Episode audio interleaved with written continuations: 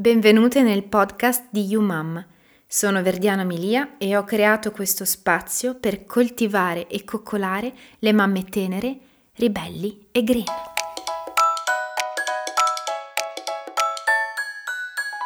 Benvenuti in questo secondo episodio di YouMam. Bene, oggi volevo parlare dell'importanza dei rituali il rituale non è solo qualcosa che appartiene ai monaci buddisti che accendono candeline e che suonano il gong. Il rituale secondo me è qualcosa che dovrebbe appartenere anche a noi, mamme moderne, persone moderne in generale, mamme di oggi in questa società, perché il rituale è importantissimo. Che cos'è un rituale?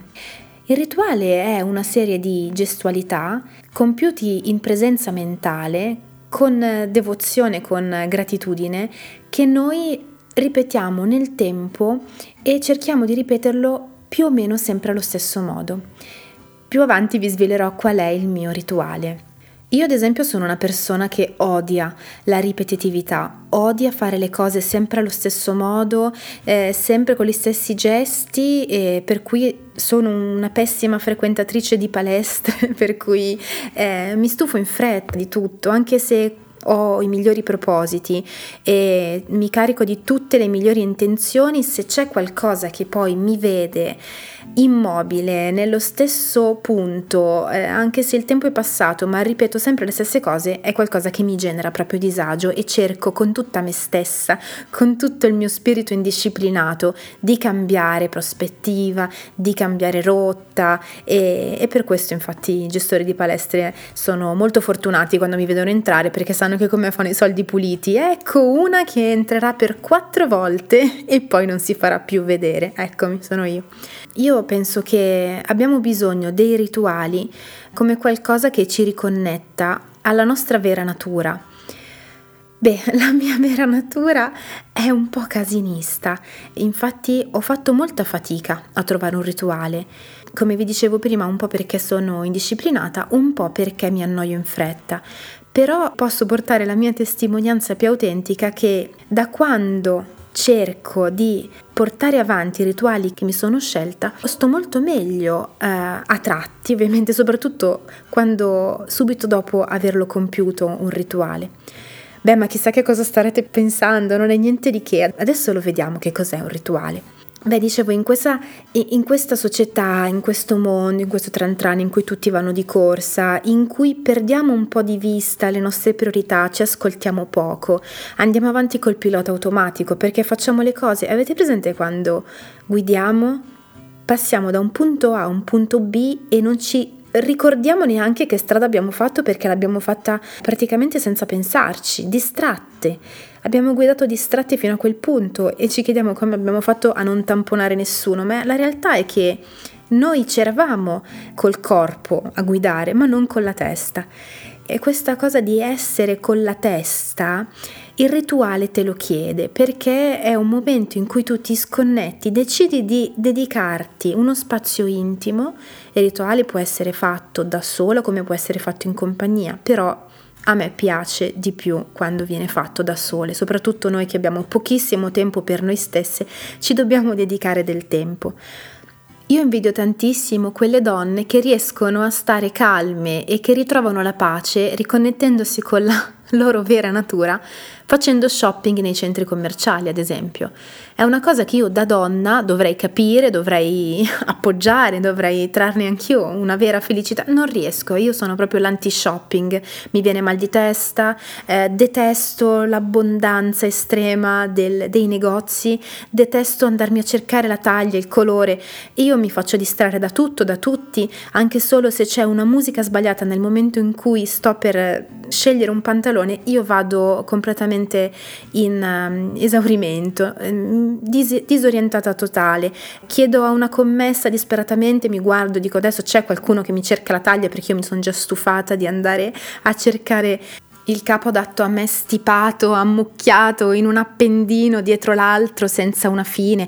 Ecco, per me è molto faticoso, mi viene caldo, mi viene mal di testa e non riesco. Beh, allora ho pensato, non è che mi devo far piacere qualcosa solo perché piace a tutte, allora la mia vera natura è qualcos'altro.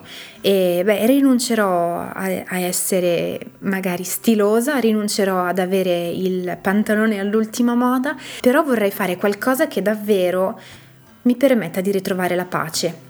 Perché alla fine di questo che si sta parlando, i rituali servono per ritrovare la pace. Esattamente come quando proponiamo ai bambini il rituale del bagnetto, il rituale della nanna, noi adulti abbiamo un estremo bisogno di rituali in quel senso. Gestualità ripetute, confortevoli, conosciute, che ci mettono a nostro agio e che ci fanno rilassare e non ci fanno pensare a null'altro che a quello che stiamo facendo in quel momento. Beh, eh, ad esempio a me piace tantissimo sorseggiare del tè con un libro.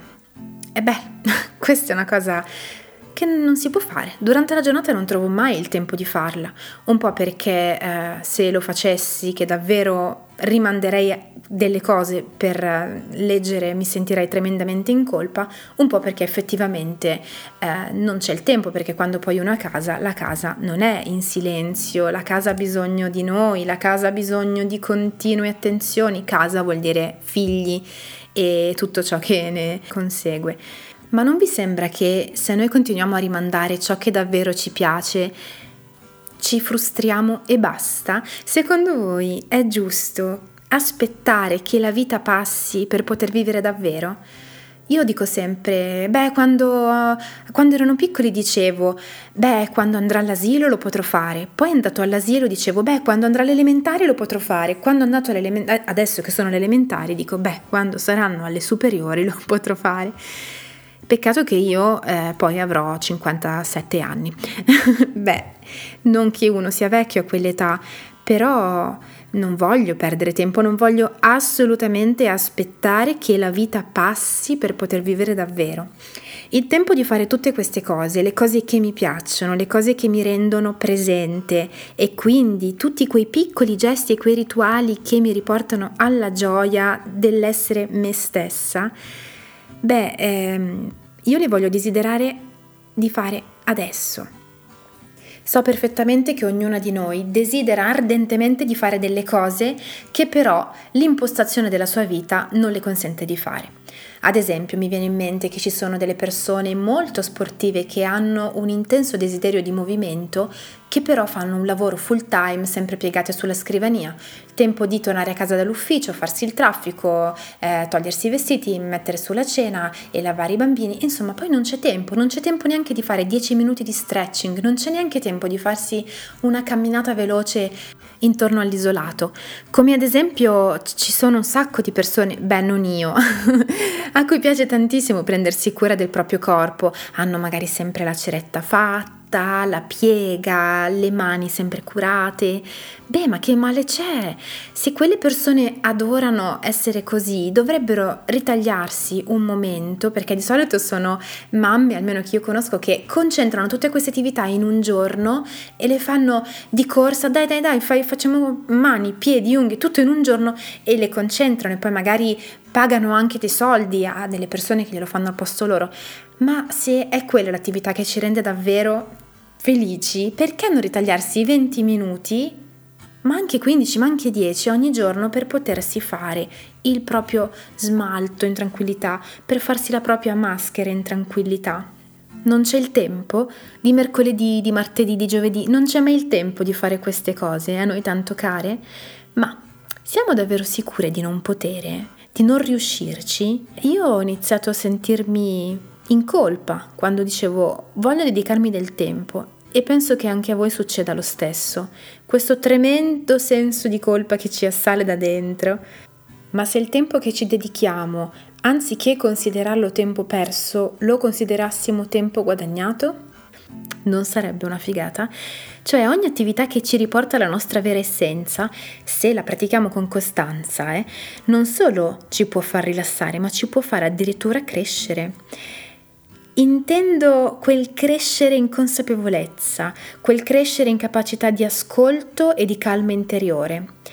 Allora, sembrano paroloni appunto venuti fuori da un manuale di, di, di, yoga, però ecco, quello che vorrei fare qui con voi è cercare di trasferire dei concetti di mindfulness che sono nuovi anche per me, però nel momento in cui li ho, li ho adottati e ho scoperto che funzionano con pochissime nozioni di base, riusciamo davvero a focalizzare l'attenzione e a coltivare la migliore versione di noi stesse perché è davvero il gesto d'amore più grande che potremo fare nei confronti della nostra famiglia. Se stiamo bene noi, stanno bene anche loro. Io tante volte vado a letto e penso magari alle ore appena trascorse con i miei figli e mi viene in mente Oddio, potevo sorridere quando mi ha detto quella cosa tenera, anziché non sollevare neanche gli occhi dalla pentola e continuare a girare la, che ne so, le verdure. Potevo, potevo ascoltarlo di più guardandolo negli occhi quando mi ha raccontato quell'episodio con i suoi amici a scuola. Eppure con la mente sono sempre a quella mail che dovevo mandare, a quella cosa come poteva essere fatta meglio di più e... Uh, e lo stese alla lavatrice? Cavolo, oggi dovevo prelevare 50 euro in più perché devo rimborsare quel tizio. Ma quando è che lo troviamo un momento per staccare un attimo la spina, concentrarci su noi stesse e prendere le cose con un pochino più di leggerezza? Ecco, la formula magica io non ce l'ho perché è veramente dura, però ho scoperto questa cosa e ve la voglio condividere. Allora, se nell'arco di una giornata noi siamo riuscite a ricavarci almeno 10 minuti per fare qualcosa che ci piace davvero, che ci è piaciuto davvero e che ci ha fatto stare bene, ci ha fatto dimenticare di tutto il mondo incasinato là fuori, magicamente noi ritorniamo rilassate. Magicamente i figli sembrano rompere molto meno e sentiamo la dolce illusione di avere tutto sotto controllo. Allora, le cose che piacciono alle donne sono chiacchierare con le amiche, bersi un cappuccino al bar dopo aver accompagnato i bambini a scuola, andare a farsi belle, ascoltare della buona musica in vabbè, insomma, troppe cose poi succedono molto raramente, non ce le concediamo mai. Ecco, magari dovremmo concentrarci più perché quelle cose devono assolutamente continuare ad esistere, però sarebbe davvero poco realistico pensare di portarle avanti quotidianamente. Ecco, dovremmo concentrarci invece nel, nei rituali domestici, nei rituali fattibili, nei rituali quelli veramente pratici, concreti. Ecco, allora, le cose che ci piacciono sono tantissime. Come fare a scegliere quel rituale domestico che possiamo fare, che è realistico, che noi riusciamo a fare ogni giorno per i nostri sacri 10 minuti e che dia ci dia veramente un beneficio, che sia veramente utile, che ci dia tantissima soddisfazione, tale per cui poi possiamo godere di quella calma e di quella pace per tutta la giornata condividendola anche con gli altri. Come far sì che diventiamo dei raggi di luce con piccoli gesti. Allora, il mio suggerimento è quello di pensare ad almeno 5 cose che ci piacciono tantissimo, che proprio ci, illumina, ci illuminano il viso e facciamo una lista e poi diamo dei, dei punteggi, diamo delle priorità. Ecco, quella che risulterà la vincitrice, quella che proprio sarà la nostra top of the top, quello sarà il nostro rituale. Il, sarà la nostra carezza dell'anima, sarà la nostra finestra sul mare e tutti, dico tutti, dovranno prima o poi rispettare questo spazio. All'inizio sarà difficile, ci sentiremo in colpa, i nostri compagni, i nostri mariti eh, cominceranno a avvertire che noi siamo diventati di punto in bianco un po' egoiste se preferiamo rinchiuderci magari in bagno 10 minuti o andiamo a letto più tardi eh, per aspettare proprio quel momento per fare quella cosa che ci piace tanto. Beh, in realtà dobbiamo solo dare tempo al tempo perché loro saranno i primi a beneficiare della nostra serenità, quindi è importante che lo riconoscono appunto come un momento sacro che però deve essere visto in chiave positiva e solo se noi non ci facciamo sobbarcare dai sensi di colpa e saremo noi le prime a vederlo in chiave positiva, allora loro di riflesso faranno lo stesso. Beh, eh, vi svelo adesso il mio rituale, il mio rituale domestico. Per me è la cerimonia del tè. Che non è affatto banale perché è qualcosa che noi siamo abituati a bere tè, caffè un po' così distrattamente ma se invece un pochino come fanno i giapponesi, che loro sono maestri, il, quella del preparare il tè, lo sapete che in realtà è un'arte. E a me piacerebbe tantissimo essere un'intenditrice di, di tè, magari in un'altra vita. Uh, però io fin da, da, subito, visto che non ero una grande amante del caffè, mi sono un po' rivolta a questa, questa bevanda, che eh, tra l'altro ha tantissime sorprese, tantissime fragranze, tantissime miscele, quindi è veramente un universo universo e già il fatto di immergermi in questo universo già mi fa sentire un pochino mm, sulle nuvole. Beh, eh, diciamo che il rituale del tè prevede il mettere l'acqua a bollire, sentire il fischio del bollitore, scegliere la tazza, versare l'acqua bollente, intingere la, la miscela e aspettare che il tè raffreddi. Ecco, sembra qualcosa di molto banale, in realtà se lo si fa in presenza mentale è un atto meditativo, attivo, ma è a tutti gli effetti una meditazione. E quindi per potermi godere ogni gesto in totale calma e silenzio di questo rituale, io mi punto la sveglia 20 minuti prima. Non è sonno perso. Eh, all'inizio pensavo di sì, infatti indugiavo sotto le coperte, però poi in realtà è il risultato che sì, dormivo un po' di più, ma ero molto più nervosa perché non ero neanche riuscita a bermi una tazza di tè in tranquillità e il fatto di correre è qualcosa di davvero logorante, quindi se uno non ha neanche il tempo la mattina di dire buongiorno al mondo, di capire qual, dove si trova, come si chiama, ecco è qualcosa che a me genera uno stress estremo. E per cui la soluzione è semplicissima, puntare la sveglia 20 minuti prima è pazienza guadagnata, è acquisizione di energie positive, il sonno per 20 minuti non, insomma, non viene intaccato. E soprattutto poi quando questo rituale comincia a entrare nelle nostre routine, sarà una coccola irrinunciabile, è qualcosa a cui noi ci attaccheremo con i denti per poter trarre in quei dieci minuti di pace i benefici equivalenti a tre giorni in una spa. Perché non importa quanto tempo riusciamo a ricavarci uno spazio intimo e a fare il nostro rituale, qualsiasi cosa sia. Sbizzarritevi, fatevi venire tutte le idee più belle del mondo e poi se volete condividetele con me. Che non è detto che il rituale del tè mi appaghi vita natural durante. Ecco, dicevo, non è importante quanto duri, può essere 5 minuti, può essere mezz'ora, ma l'importante è assaporare quel momento sacro in cui noi ci concediamo di essere presenti da sole con noi stesse con la nostra cosa felice, con la nostra gestualità, con la nostra pratica gioiosa. La scelta di prendersi uno spazio intimo è la cosa più zen che una mamma incasinata potrebbe fare per se stessa e per i suoi figli. E i nostri figli hanno tanto bisogno di mamme zen più che di mamme stress. Per cui sappiate la prossima volta che berrete il tè o vi fate una maschera o vi fate un massaggio ai piedi, sappiate che lo state facendo per i vostri figli. È questa la realtà, lo state facendo per i vostri figli. Mamme felici, bambini felici e mariti felici, si spera.